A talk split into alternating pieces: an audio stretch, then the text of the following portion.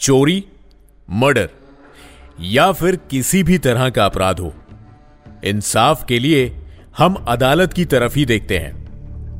हम अपने judiciary system पर डिपेंड करते हैं, जो कि संविधान के आधार पर फैसला करती है।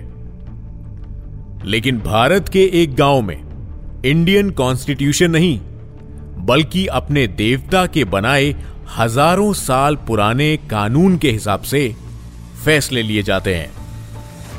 अगर फिर भी कोई गाँव वाला मदद के लिए पुलिस के पास जाता है तो उस पर एक हज़ार रुपए का जुर्माना लगाया जाता है। फैसला करने के लिए यहाँ सबूत और दलीलें नहीं मांगी जाती।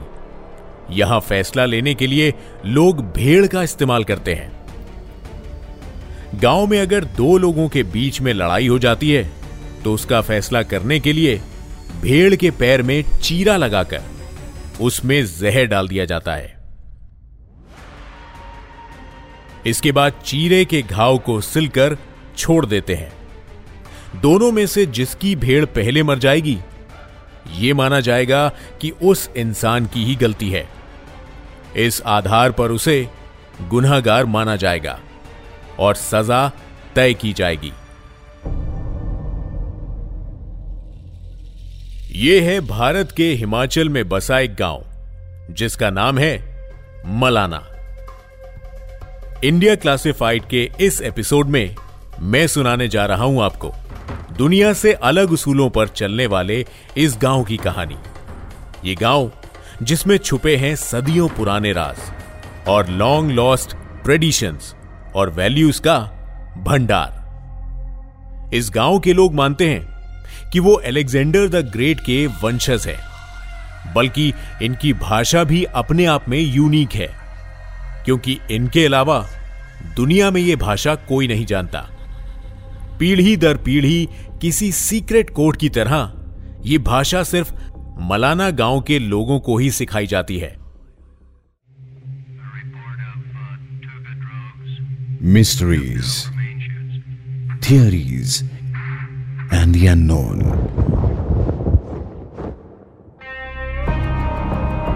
The India Classified Podcast, a Red FM original.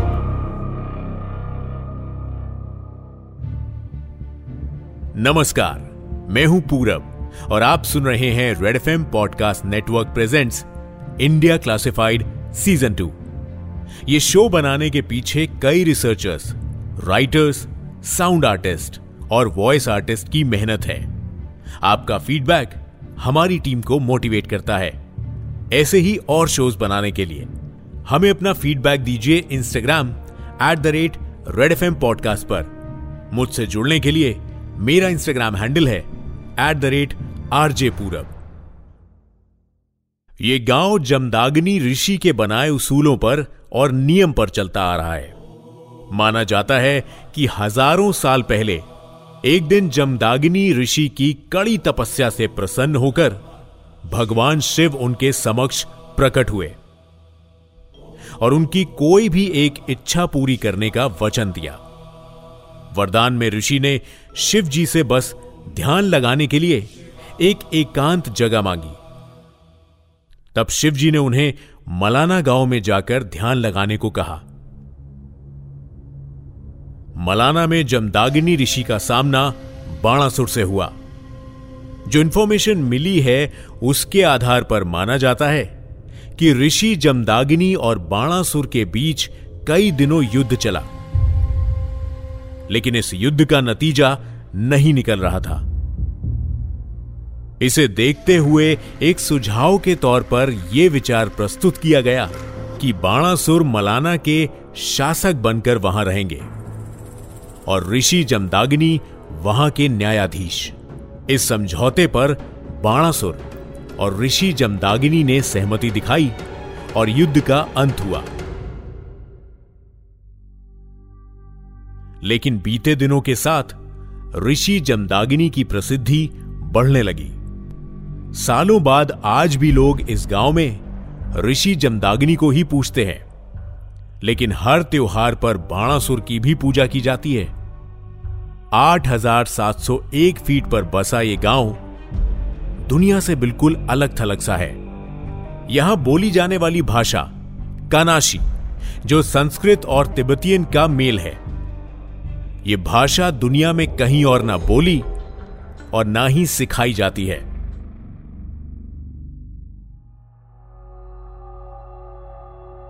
Trekking के लिए मशहूर पार्वती वैली पर बसे इस गाँव की प्राकृतिक खूबसूरती के नीचे कई राज छुपे हैं। यहाँ के लोग खुद को बाकी दुनिया से अलग और सुपीरियर समझते हैं। गाँव की एंट्री पर साफ़ साफ़ लिखा है कि यहाँ रहने वालों को या उनकी किसी भी चीज़ को छूने की इजाज़त किसी बाहर वाले को नहीं है। इस गाँव का शासन आज भी जमदाग्नि ऋषि के बनाए उसूलों पर चलता है।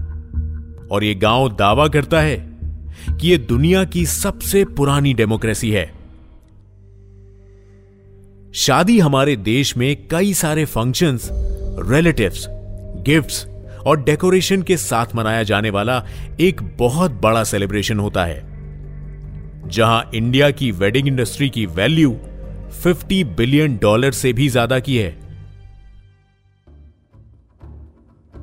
वहाँ लगभग तीन हज़ार लोगों की आबादी वाले इस गाँव में शादी बिना किसी मंत्र, पंडित या उत्सव के होती है। और इसे ये लोग रखासी मैरिज कहते हैं। जब इंडिया में सती और जौहर जैसी प्रथाएँ प्रचलित थी, तब से ही इस गाँव में तलाक, औरतों का तलाक या विधवा होने के बाद फिर से शादी करना यह सब आम बात है।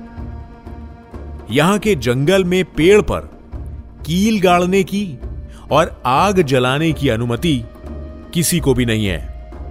और सिर्फ़ सूखी टहनियाँ ही जंगल से गाँव लाई जा सकती हैं। और अगर गाँव के घरों की कंस्ट्रक्शन की बात करें तो इस गाँव के सारे घर बिल्कुल एक जैसे हैं। हर घर यहाँ पर दो माले का है। घर में घुसते ही नीचे के फ्लोर पर चारा और जलाने के लिए कुछ लकड़ियाँ रखी जाती है। और इस जगह को ये लोग खुदांग बुलाते हैं। पहले माले पर खाने का सामान, ऊन और कपड़े होते हैं। और सबसे ऊपर दूसरे माले पर ये लोग खुद रहते हैं। इस फ्लोर पर एक बालकनी बनाई जाती है जिससे मलाना के लोग पट्टी कहते हैं। ये पट्टी मलाना के हर घर का एक अहम हिस्सा होती है। जहाँ दुनिया की हर कंट्री पार्लियामेंट में बैठे लोगों से चलती है। इस गाँव का शासन यहीं के 11 लोग संभालते हैं। इनमें से आठ लोगों को ज्येष्ठास कहा जाता है और बाकी तीन में से एक का चुनाव मुंडी के नाम के पद के लिए किया जाता है। मुंडी का काम होता है सबका नेतृत्व करना। बचे हुए दो लोगों में से एक कर्मिष्ठ का पद संभालते हैं, जो कि भगवान के प्रबंधक होते हैं। और तीसरा पूजन, जो कि गाँव का पंडित होता है। और जिस प्लेटफॉर्म पर यह पूरी पंचायत बैठती है, उसे हरिचर बुलाया जाता है। हिल स्टेशन पर रात में बॉनफायर म्यूज़िक और कैंपिंग जैसी कई चीज़ें बहुत फ़ेमस होती है। पर इस गाँव में किसी भी टूरिस्ट को रात में रुकना अलाउड ही नहीं है। जहाँ हमारे देश में होली, दिवाली, ईद, गुरुपूरब, क्रिसमस जैसे न जाने कितने फेस्टिवल सेलिब्रेट किए जाते हैं। मगर इस गाँव में ऐसा कोई भी त्योहार नहीं मनाया जाता। इस गाँव के अपने दो त्योहार हैं।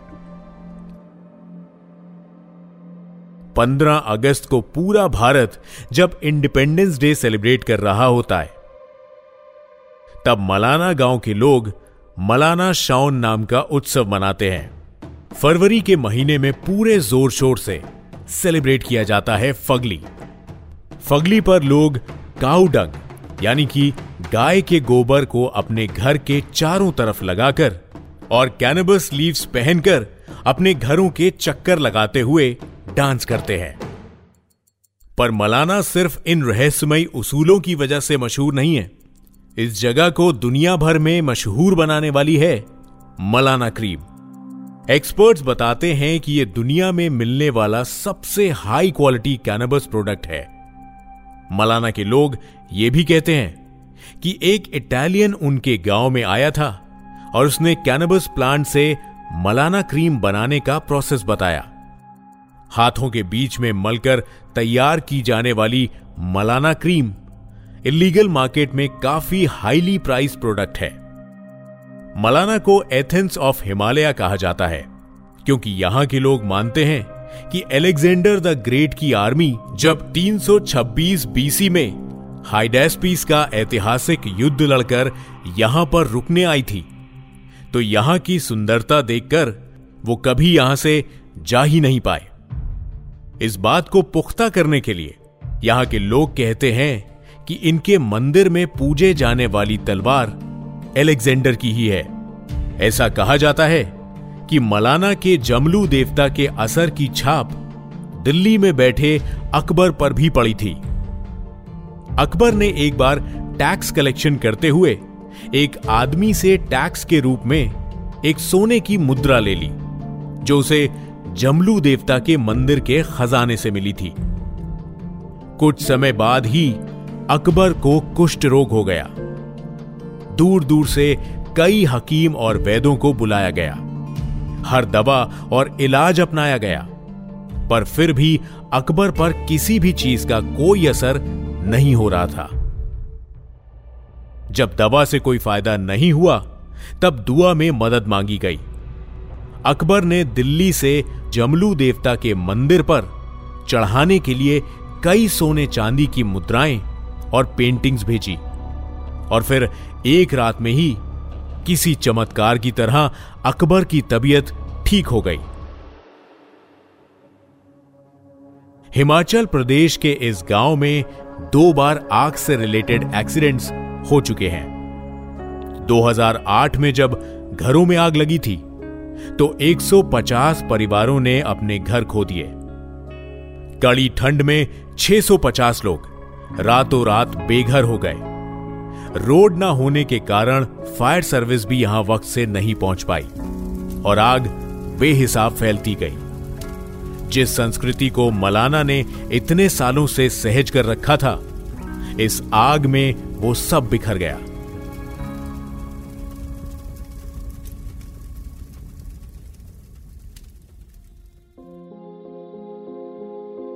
मलाना विलेज एक ऐसी दुनिया है, जहाँ कानून अलग है, कायदे अलग हैं और भाषा भी अलग है। इंडिया क्लासिफाइड की टीम ने जो रिसर्च की है, उसके अकॉर्डिंग यहाँ का कल्चर और ट्रेडिशंस का धीरे धीरे अंत हो रहा है। डेवलपमेंट बताकर यहाँ कंस्ट्रक्शन एक्टिविटीज़ की जा रही हैं और माना जाता है कि मलाना कल्चर खतरे में है। हमारे ही बीच ऐसी ना जाने कितने किस्से हैं, जिनके बारे में हम रोज कहीं ना कहीं सुनते हैं, और उनके बारे में मिली जानकारी हमें हैरान कर जाती है। क्या आपको भी कोई ऐसी हैरान करने वाले किस्सों के बारे में पता है? मलाना गाँव के बारे में आपकी क्या राय है? हमें अपना फीडबैक ज़रूर दें। इंडिया क्लासिफाइड से जुड़ा फीडबैक हमसे शेयर कीजिए। At the rate Red F podcast पर। या फिर मुझे आप इंस्टाग्राम पर डीएम कर सकते हैं। एट द रेट आरजे पूरब अगले पॉडकास्ट में जल्द मुलाकात होगी। नमस्कार। You are listening to Red podcast India classified written by Dhruv Law Tanishka Tripathi audio design by Ayush Mehra creative direction by Dhruv Law send your feedback and suggestion write to us at podcast at redfm.in.